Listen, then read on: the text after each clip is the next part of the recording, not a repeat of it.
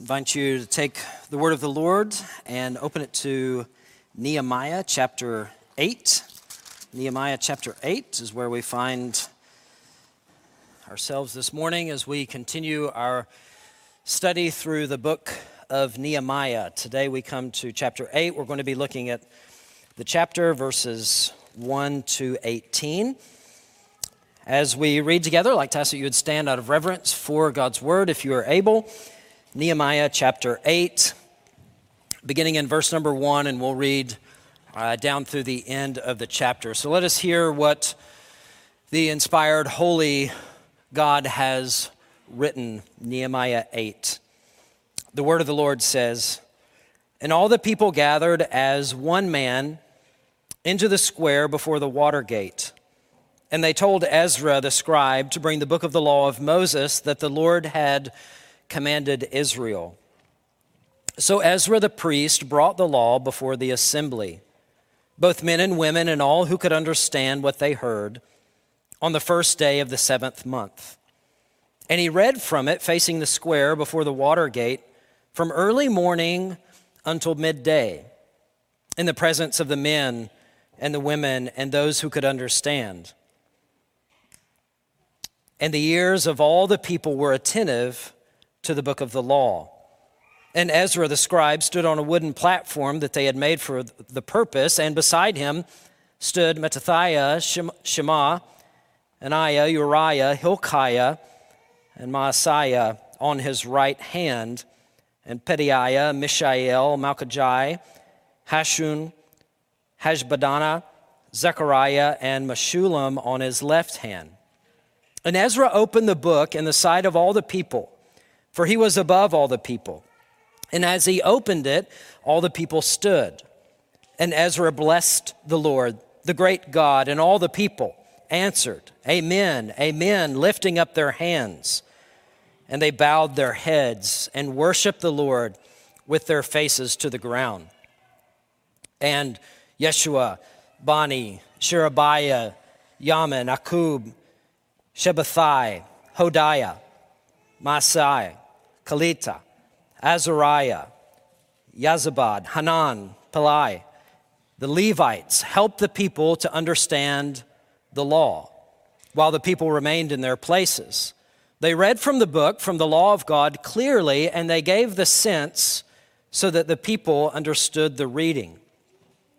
And Nehemiah, who was the governor, and Ezra the priest and scribe, and the Levites who taught the people, said to all the people, This day is holy to the Lord your God. Do not mourn or weep. For all the people wept as they heard the words of the law. Then he said to them, Go your way, eat the, va- eat the fat, and drink sweet wine, and send portions to anyone who has nothing ready. For this day is holy to our Lord and do not be grieved, for the joy of the Lord is your strength. So the Levites calmed all the people, saying, Be quiet, for this day is holy. Do not be grieved. And all the people went their way to eat and to drink and to send portions and to make great rejoicing, because they had understood the words that were declared to them. On the second day, the heads of the fathers' houses and all the people, with the priests and the Levites came together to Ezra the scribe in order to study the words of the law. And they found it written in the law that the Lord had commanded by Moses that the people of Israel should dwell in booths during the feast on the seventh month, and that they should proclaim it and publish it in all their towns and in Jerusalem. Go out to the hills and bring branches of olive, wild olive, myrtle, palm, and other leafy trees to make booths as it is written. So the people went out and brought them and made booths for themselves, each on his roof, and in their courts, and in the courts of the house of God, and in the square at the water gate, and in the square at the gate of Ephraim. And all the assembly of those who had returned from the captivity made booths and lived in the booths. For from the days of Yeshua, the son of Nun, to that day, the people of Israel had not done so. And there was very great rejoicing. And day by day, from the first day to the last day, he read from the book of the law of God. And they kept the feast seven days, and on the eighth day there was a solemn assembly according to the rule. Will you join me in prayer? Father, we thank you for your word which gives life. Father, today as we turn our hearts and our eyes to your word here in Nehemiah chapter 8, Father, would you give us eyes to see and ears to hear what only you can say? And Father, we pray that your word would have its way, that you would bring change in our lives, that you would bring salvation that you would give strength, conviction, perseverance. Father, we thank you for your word. Speak to us today from it, we ask. In the name of our Savior Jesus, we pray. Amen. You may be seated. Question for you as we begin How did God make the world and everything that we see? The answer is truly quite amazing, and I would suggest it is just plain hard for us to comprehend. God created the world, everything that we see, with words. It was by the word of the Lord. And God said, Let there be light, and there was light. And God said, Let there be an expanse in the midst of the waters, and let it separate the waters from the waters. And that is exactly what happened. Everything was created by the strong, powerful words of God. That, that is just a truth that baffles me. Nothing is there, God speaks, and it is there. And the Word of God also creates the people of God. God's word creates and forms God's people. It was God who called Abram to leave the land of Ur. It was God who gave his people the Ten Commandments. It was God who spoke to call out his people from the earth. It was Jesus who spoke and called his disciples to come follow him. Yes, God's people are created by the word of God. God God's word forms us, God's word is to shape us. Even as we come to him, how we live, how we act, how we believe, how we think, all of those things are formed by the very word of God. The first 6 chapters of Nehemiah have focused on building the wall, being obedient to the work that God had called them to do and all the opposition with which they had to persevere through. The rest of the book, however, focuses on building the people. Chapter 7, as we've seen, focuses on the people, lots of them mentioned. It's a chapter that lists the exiles that returned from Persia. And in chapters 8 and following, being obedient to the Old Testament law and God's commands will be front and center. The walls are rebuilt, the temple is rebuilt, and now God's people need to be re- rebuilt by the Word of God.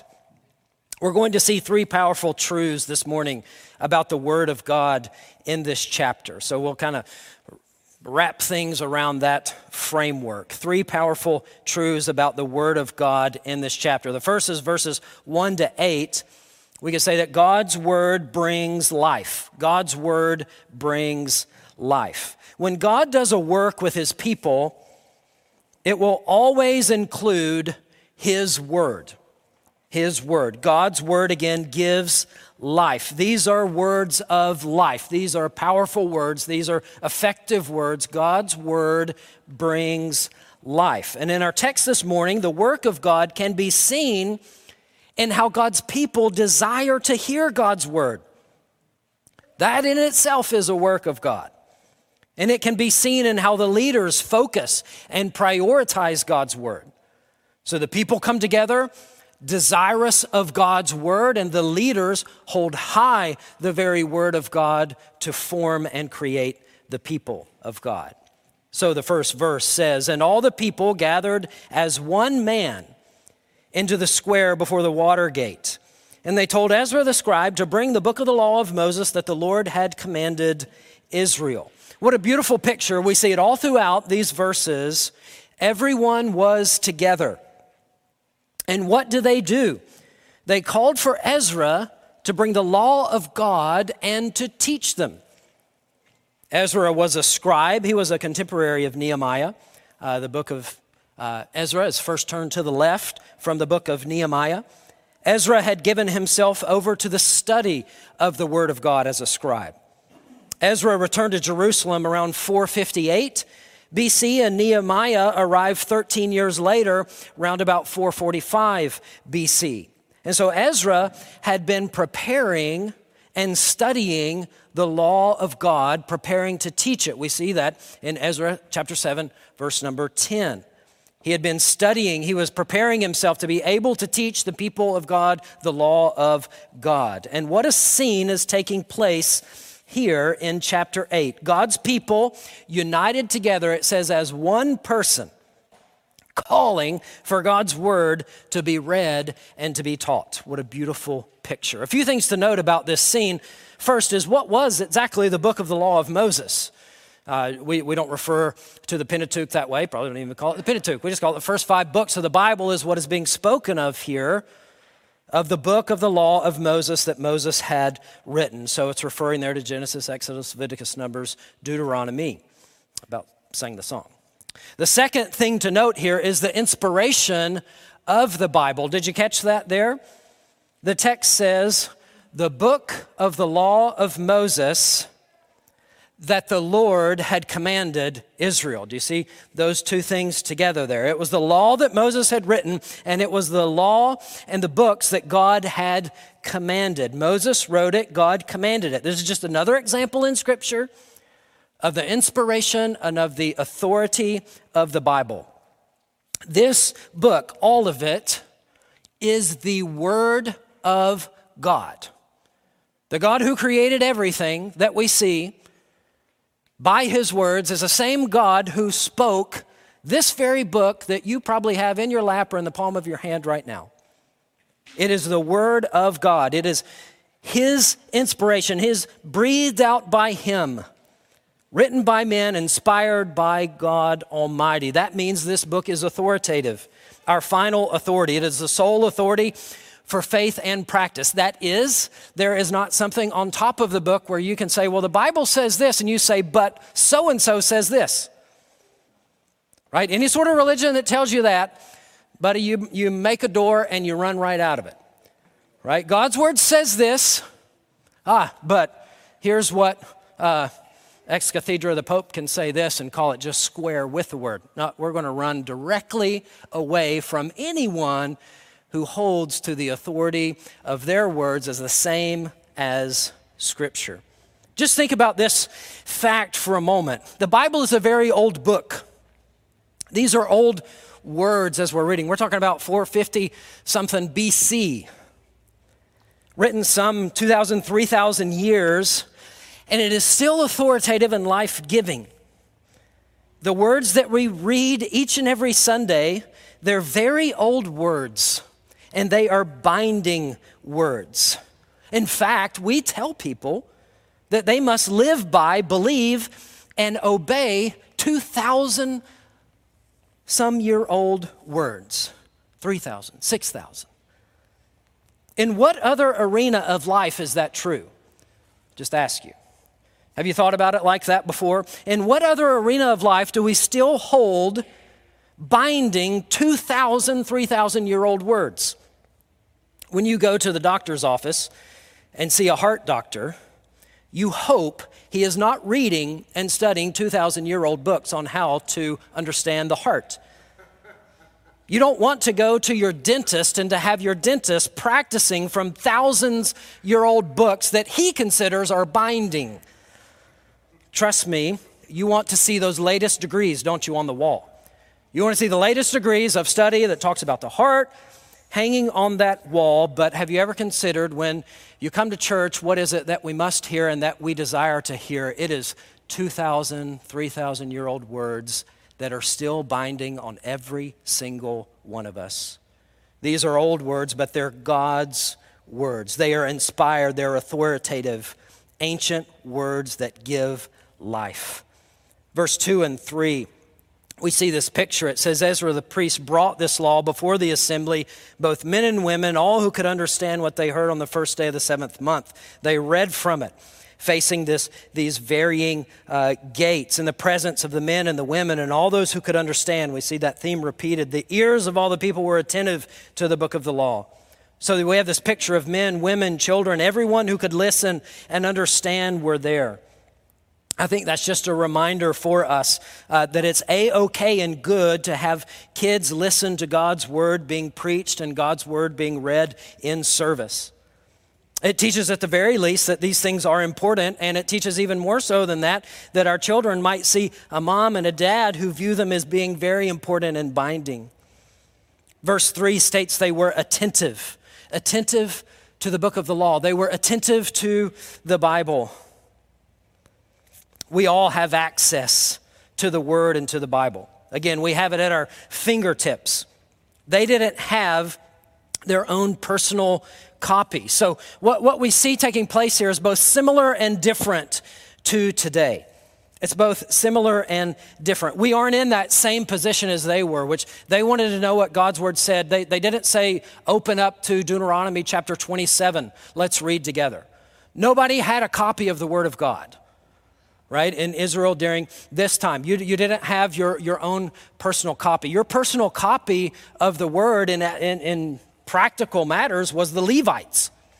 It was the Levites. And so we see this picture here of them coming very early to hear the word of God read to them so that they could know it, so that they could get the content of what was being spoken. We're not in that position today. We're able to read God's word and have God's word and know God's word uh, all throughout the week, right? We have that with us. But the thing that is similar that we need to take away from this is we likewise are called to be attentive to God's word. Right? We have God's word. Are we attentive to it? They were attentive to the very word of God, and they brought themselves physically to a place where they could hear the word of God. They had to get their ears literally within earshot so that they could hear it. They had to be attentive to it. They had to come to it. What does that look like for us today? What does that look like for you today? To be attentive to the Word of God. If you were there on that day in Jerusalem, would you be complaining about hearing the Bible read and explained from 6 a.m. to noon? And you think Adam's sermons are long. Do You, so they're coming and they're for a long, long period of time, placing themselves underneath the Word of God to expose themselves to it so that they might hear it. How about you today and your attentiveness to it? To bring yourself to a place to it to come to worship service to be attentive to the words of God. When, when they're read in the opening, we're not just trying to find filler to put in the service. As Bethany or whoever comes to read scripture, it's not like, well, we need to put this much time in. Why? I don't know. Why don't we just throw some scripture in? That'll be nice. Why don't we pray too? That'd be, that'd be good. We'll do something different next week. No, it's what we're doing is we're putting the Word of God front and center. Let us be attentive to it. Place ourselves under it. In fact, that's what we see taking place here. Verse number four and following speaks about a platform that they had built for the occasion. So Ezra and Nehemiah would have had to have had this built beforehand. You don't just throw up a platform to hold 13 people real quick on the spot. They were prepared for this day that was to come. The walls were being rebuilt, Things were being put back together, and likewise, somewhere along that line, somebody's building a big platform that can hold all of these people that were showing that they are preparing for the Word of God to come to them. And all the people on the platform, some 13 people, pointed to the unity that was taking place around them. Verse 5 and following, we see this reverence for God's Word. We see a reverence. So it says there that Ezra was above all the people. Right? It's, now, it's not because Ezra was important, it was because the Word of God was important. Importance not in the messenger, the importance is in the message. Every preacher knows God can use a donkey in the Old Testament. That gives us hope that He can use us today. The content was elevated, the content was honored, and they literally put it above them so that they could hear the Word of God. And as we see here, the people stood as the Word was read. This, of course, and these things are descriptive, they're not prescriptive. Still a good thing to do to show honor and reverence for God's Word. The people took part in worship. They spoke, they lifted up their hands, they bowed their heads, they put their faces to the ground. All of this was a part of worship. Then we come to verse 7 and 8. I won't read the names of the Levites again, but halfway through 7 it says, The Levites helped the people to understand the law while the people remained in their places. They read from the book, from the law of God clearly, and they gave the sense so that the people understood the reading. We see the Levites and Ezra helping the people to understand the law. Again, what a beautiful scene this was if you can picture it in your mind. I don't know if all the people spread out and teach and explain, like get into little little groups, and that's how they do it. Uh, it's hard to know exactly, but what we can pick up on is the principle that is taking place in these verses. They read from the Bible clearly, giving the sense of it so that the people could understand what they were hearing. Okay, it was read and explained to the people. What is it that God's word is calling you to do? What are you supposed to do? We would call this, simply, I think today we would call this exposition.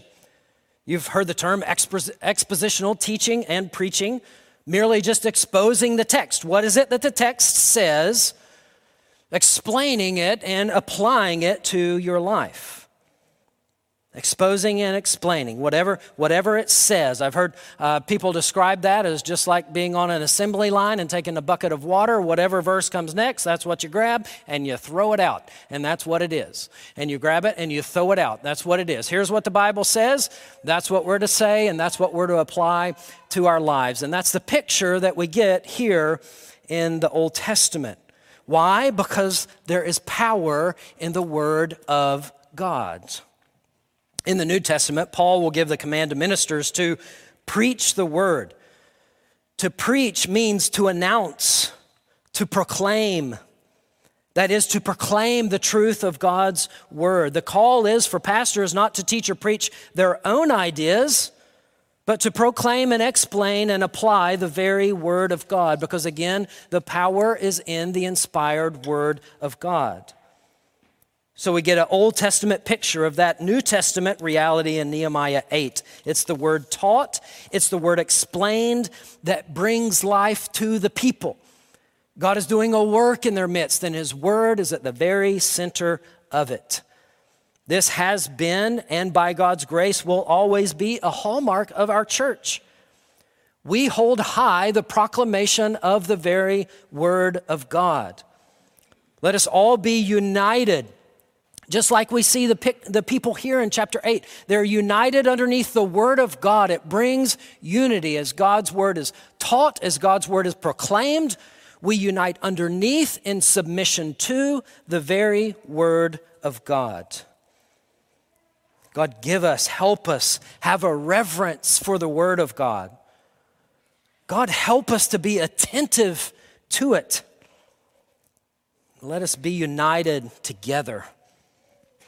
I know that it can be hard to be attentive, especially to messages sometimes if you're tired. And I think the answer to that is not to try to uh, make flamboyant the message so that people will, will hear and be attentive to it. I think the answer to that in our own hearts is to realize what it is that we are reading to realize that this is the very word of God and to give ourselves over to say, What does God say? I'm very concerned about knowing. I want to know what he says and I want to hear it and I want to seek to obey what he says. And so let us all have a reverence and a tentativeness to these words. God's word brings life. We see that in this passage as God is doing a work within them. The second powerful truth we see is God's word brings joy. God's word brings joy. This is verses 9 to 12. But joy wasn't the first response of the people, was it? Rather, they mourned and they wept. Can picture the scene. Here's Ezra reading 6 a.m. and onward, right? All the way up to around noon. And they're reading and explaining it. And what's the response of the people? They start literally weeping.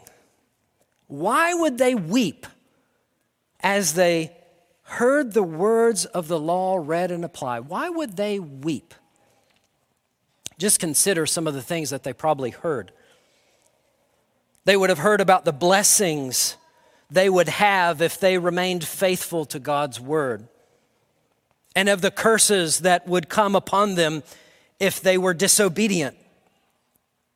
I'd place money, they read Deuteronomy 27, Mount Ebal there, blessings for obedience, curses for disobedience. They would have realized that they were in exile not because God was unfaithful, but because they were unfaithful. They had not kept his covenant, and they had reaped the curses for sustained disobedience. And as they heard these things, they began to cry. They began to weep. But then we see Ezra and Nehemiah there, the Levites, told them not to weep. Not to weep. Don't weep. Why would they do that? Well, it says twice in the passage, verse 9 to 13 in there, the day is holy to the Lord your God. Now, a day for weeping and mourning was coming. That's chapter 9. We'll get to that, Lord willing, next week. But this day, when the word was read, it was a festival day. It was the day of trumpets. It was a time in their calendar when they were to be celebrating the provisions that God had given them. And the priest and the scribe told them not to mourn. So here's where we are in the calendar year. It's not a day for mourning. Where we actually find ourselves today in a, in a day of rejoicing. It was a day holy to the Lord. That is, it was a day set aside for God. It's set aside for Him to rejoice. It was supposed to be a joyous time. And they had much to be thankful and joyful for. God had brought them back into the promised land. God had stirred up the heart of Cyrus and Artaxerxes to bring the people back into the land. God kept them safe from their enemies, from Sanballat and Tobiah. God kept them from internal division and destruction. It was a day to praise God, not to mourn. And this is seen by the command for them to have a fellowship meal. You see that in verse 10. It says, Then he said to them, Go your way, eat the fat, and drink sweet wine, and send portions to anyone who has nothing ready, for this day is holy to our Lord. Sharing a meal, a fellowship meal together, has always been a hallmark of God's people. And it's a theme, actually. You can run that theme all the way throughout Scripture of sharing a meal and fellowship together. Festival meals were no exception. Eating with one another meant accepting one another. It showed a common bond, a common unity. And, buddy, were they to eat it up on that day? Eat the best, the fat. Crochet that and put it in your kitchen, right? Eat the best, the fat. It's biblical, right? Drink sweet wine, probably wine mixed with honey. And they were to send portions to anyone who had nothing. So you see the picture of that day. The people were weeping. They learned from God's word here's what you're supposed to do on this day. It's a festival day. Eat a bunch of fat, drink the sweet wine. This is a day of celebrating, celebrating and rejoicing. If you see somebody in the land that does not have, give to them freely so that they likewise might celebrate together. It was a day of unity, obedience to God's word. I think, just as a side note, uh, this gives a good comparison to the problem Paul faced in 1 Corinthians chapter 11, uh, where the people of God, you see, he's, he's condemning them for their practice of communion and the Lord's Supper, where the people who showed up early were eating all the food and drinking all the wine before the others arrived, right? And so they couldn't have the Lord's Supper together because probably the people that didn't have to work as long a days as the others, they got there early and they just ate it all. And the people that had been working hard got there, and then there's nothing left for them to partake of communion together. And everybody's sitting over here eating all the fat, drinking all the sweet wine to themselves.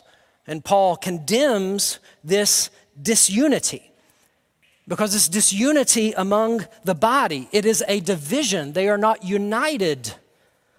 It's the same type of picture we see as a positive perspective here in Nehemiah chapter 8. So, eating and talking with one another is a spiritual thing. It shows acceptance, it shows agreement. It's a biblical thing to share a meal with others and to share a meal together, even as a congregation. These things are good things. Let us also notice one of the reasons given why the people should not grieve and weep. Look at the end of verse number 10. It says there, and do not be grieved, for the joy of the Lord is your strength. They were telling the people to find their strength in doing what makes God happy. Follow this. The joy of the Lord is your strength. Do this, celebrate the festival, do these things together, share these meals together, celebrate this day celebrate this feast because the joy of the Lord is your strength. They were sad, they were down because of their sin, and that is good, but Ezra wanted them to gain strength by considering that what they were doing made God happy. Doing what makes God happy gives you a strength in your bones. When you find out what pleases God and you do it, it gives you strength. You know this to be true in your life. God was instructing them to be happy and to eat with one another. And the thought was if God is telling you to do this, and if God wants you to do it, then find strength in knowing you are doing what God wants you to do. This is a simple thing, but it's a great reality. Doing what pleases God gives us strength in life. It's like fuel for our tanks. When the joy of the Lord is our strength, the joy of sin begins to lose its power. And we begin to draw joy from doing what makes God happy and not what makes us happy. Think about these things. Consider ways in your life of how you can be obedient to the Lord, to do what He tells you to do and find joy in doing it. Because you can say in your life, I'm doing what God is telling me to do. God instructs me to do this, and I'm going to do it, and I'm going to find joy in doing it. How would God have you interact? Just a couple examples, real quick. There's myriads, uh, a couple in your relationships, right? For those of you that are married, how would God have you interact with your spouse? You say, Well, I treat my spouse, if they treat me nice, I treat them nice If they treat me bad, I treat them bad. That's exactly how this works, right? They talk to me nice, I talk to them nice. They talk to me rude, I give it right back. And I find joy in doing that because it makes God happy, right? Is that the flow of how that is to work? No, the flow is even when we receive something negative, what should be our response to that? Let me be obedient to the Lord. This is how God wants me to treat my spouse, and I'm going to treat them this way, and I'm going to have strength in it because that's what makes God happy. My obedience is not determined upon the person and what they do to me, as if I was some ATM machine that they push my buttons and here's what you get. No, I'm going to do because God tells me to do, and I find joy and strength in doing that whether you're married, whether that's other sort of relationships, how does God, even if you're, you're single, how you treat other people, how you speak to them, how you interact with them?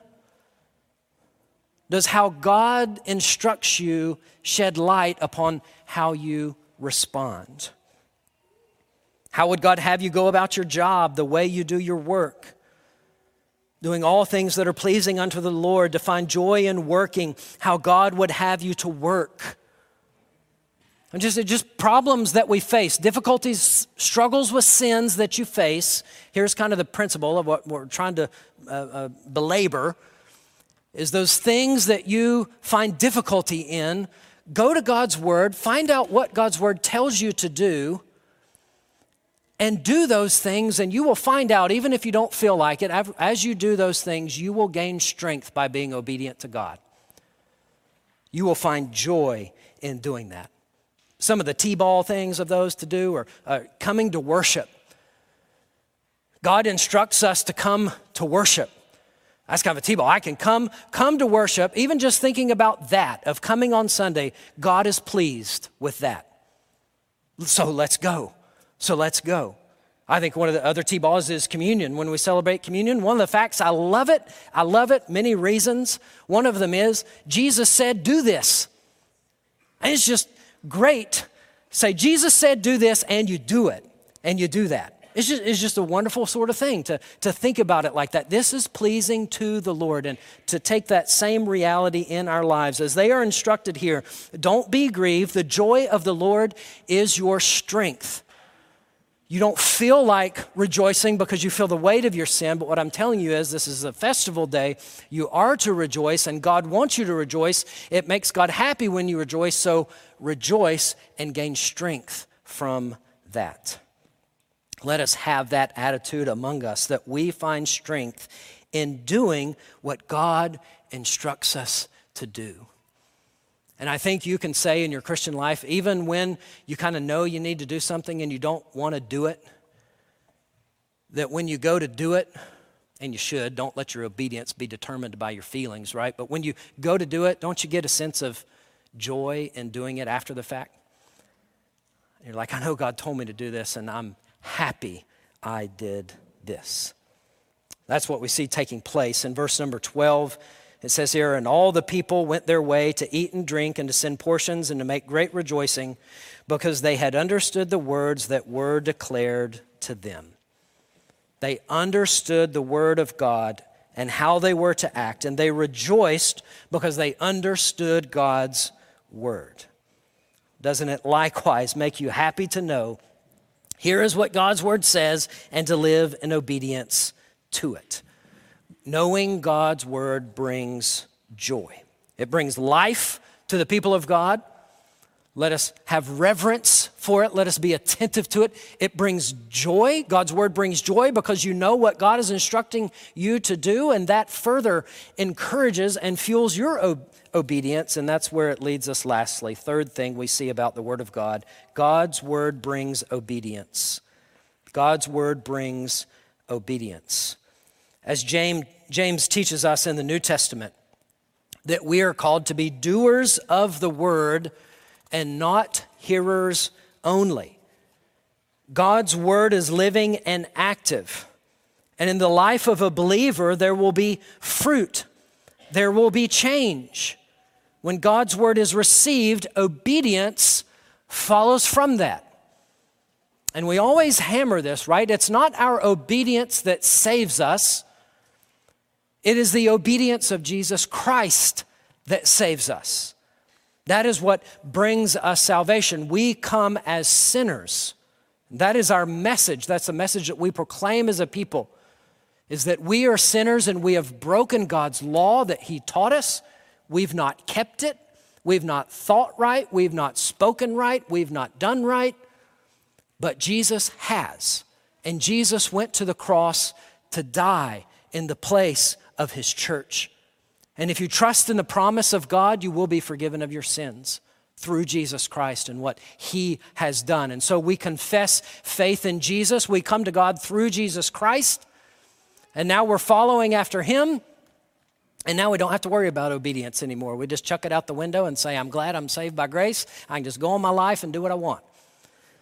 No, right? That's not what we do. No, we begin to grow in our good works and the good works of God within us and the fruit of the Spirit because the Word of God is living and active. And so for the believer, it brings about change necessarily in their lives.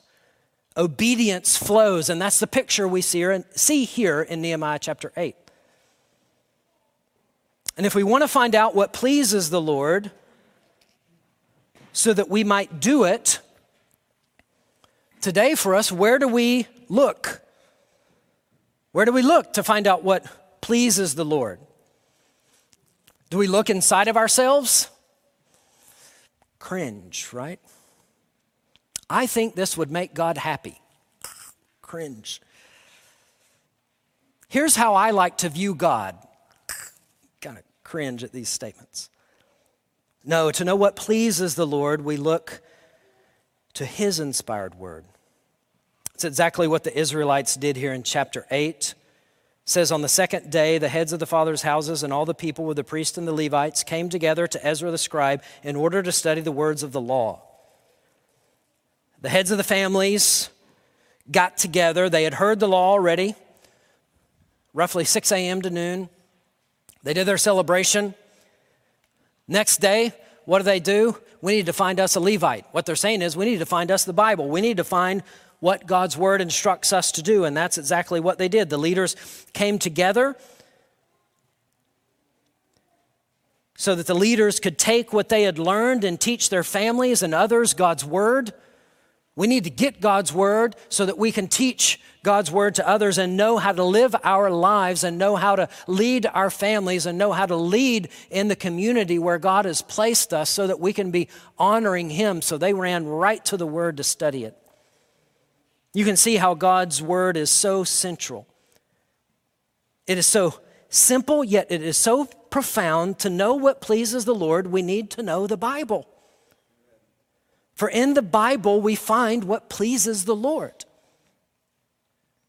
Well, when they began to read the Bible, they began to find things that they were not doing and things that they should do. Imagine that. They found things God had instructed them to do and that they had not yet done. Listen, so what were they supposed to do? They found it written in the law that the Lord had commanded by Moses that the people of Israel should dwell in booths during the feast of the seventh month and that they should proclaim it and publish it in all their towns and in Jerusalem. Here's what they are to say Go out into the hills and bring branches of olive, wild olive, myrtle, palm, and other leafy trees to make booths, as it is written. So, what do they do? God, that's crazy. Why would you want us to do that? I mean, do we have to get palm tree? I mean, can't we get some other type of trees? I mean, it'd be a lot easier, Lord, if we just kind of did this. Wouldn't that be better, God? Was that their attitude? Nope, nope, nope. What do they do? God's word said, do this. So the people went out and brought them and made booths for themselves and each on his roof and in their courts and in the courts of the houses of God and in the square of the water gate and in the square of the gate of Ephraim. They did exactly what God had said. And all the assembly of those who had returned from the captivity made booths and lived in the booths, for from the days of Joshua or Yeshua, the son of Nun, to the day of the people of Israel had not done so, and there was very great rejoicing. They found out what they were to perform, to perform this celebration for the Feast of Booths. When was the last time you celebrated this feast? Shame on you. No, that's not our application, right? What did this what was the purpose of this feast? What was this feast of booths? Well, it was to celebrate the harvest season, two things, that's A. And B, it was to remind them of their wilderness wanderings and how God provided for them in the wilderness. It's to celebrate the harvest season, to remind them of the wilderness wanderings and how God had provided for them. So they literally were to go cut down these leafy trees, make a shelter. I don't know, use your imagination. It, probably, it wasn't big. Make a shelter like camping in their yard and on the roof. Can you picture the scene? I mean, this is Jerusalem. There's lots, lots of people in there. It would be packed full of tent like structures on their roofs, flat roofs, don't think our roofs, that would be very difficult and dangerous. They had flat roofs, they build these, and then you see them on courts, you see them around the gates, all the people in these, these booths. So you just picture it in your mind's eye of looking at Jerusalem and you see all these things. And what would that remind them? What would that remind them? The wilderness.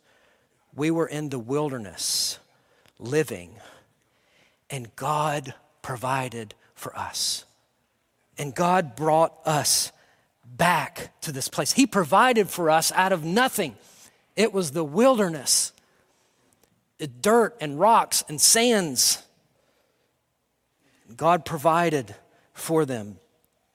It's what it was to do. It was to remind, it, remind them of that. In the barren land, God provided, He took care of them. The text says, For from the days of Yeshua, the son of Nun, Joshua, to the day, to that day, the people of Israel had not done so. Now, literally, they had done so since the time of Joshua, of course. But the point is, they had not kept it like this, as it, is, as it has been currently being kept.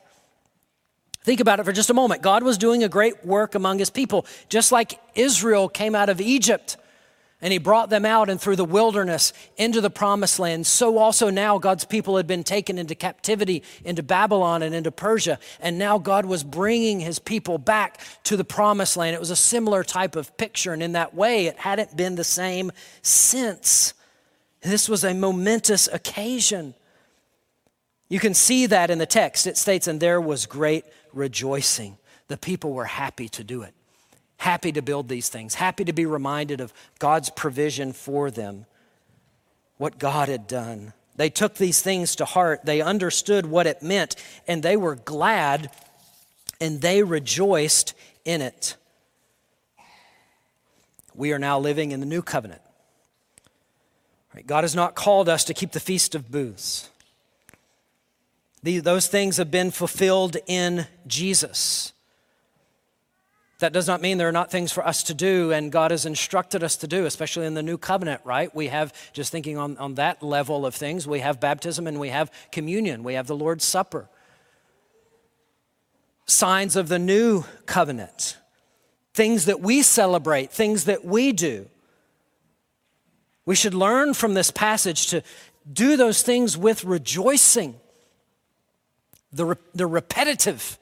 These were repetitive. We do them with rejoicing, leaning into them, knowing and trusting in what they point us to, even as we consider communion.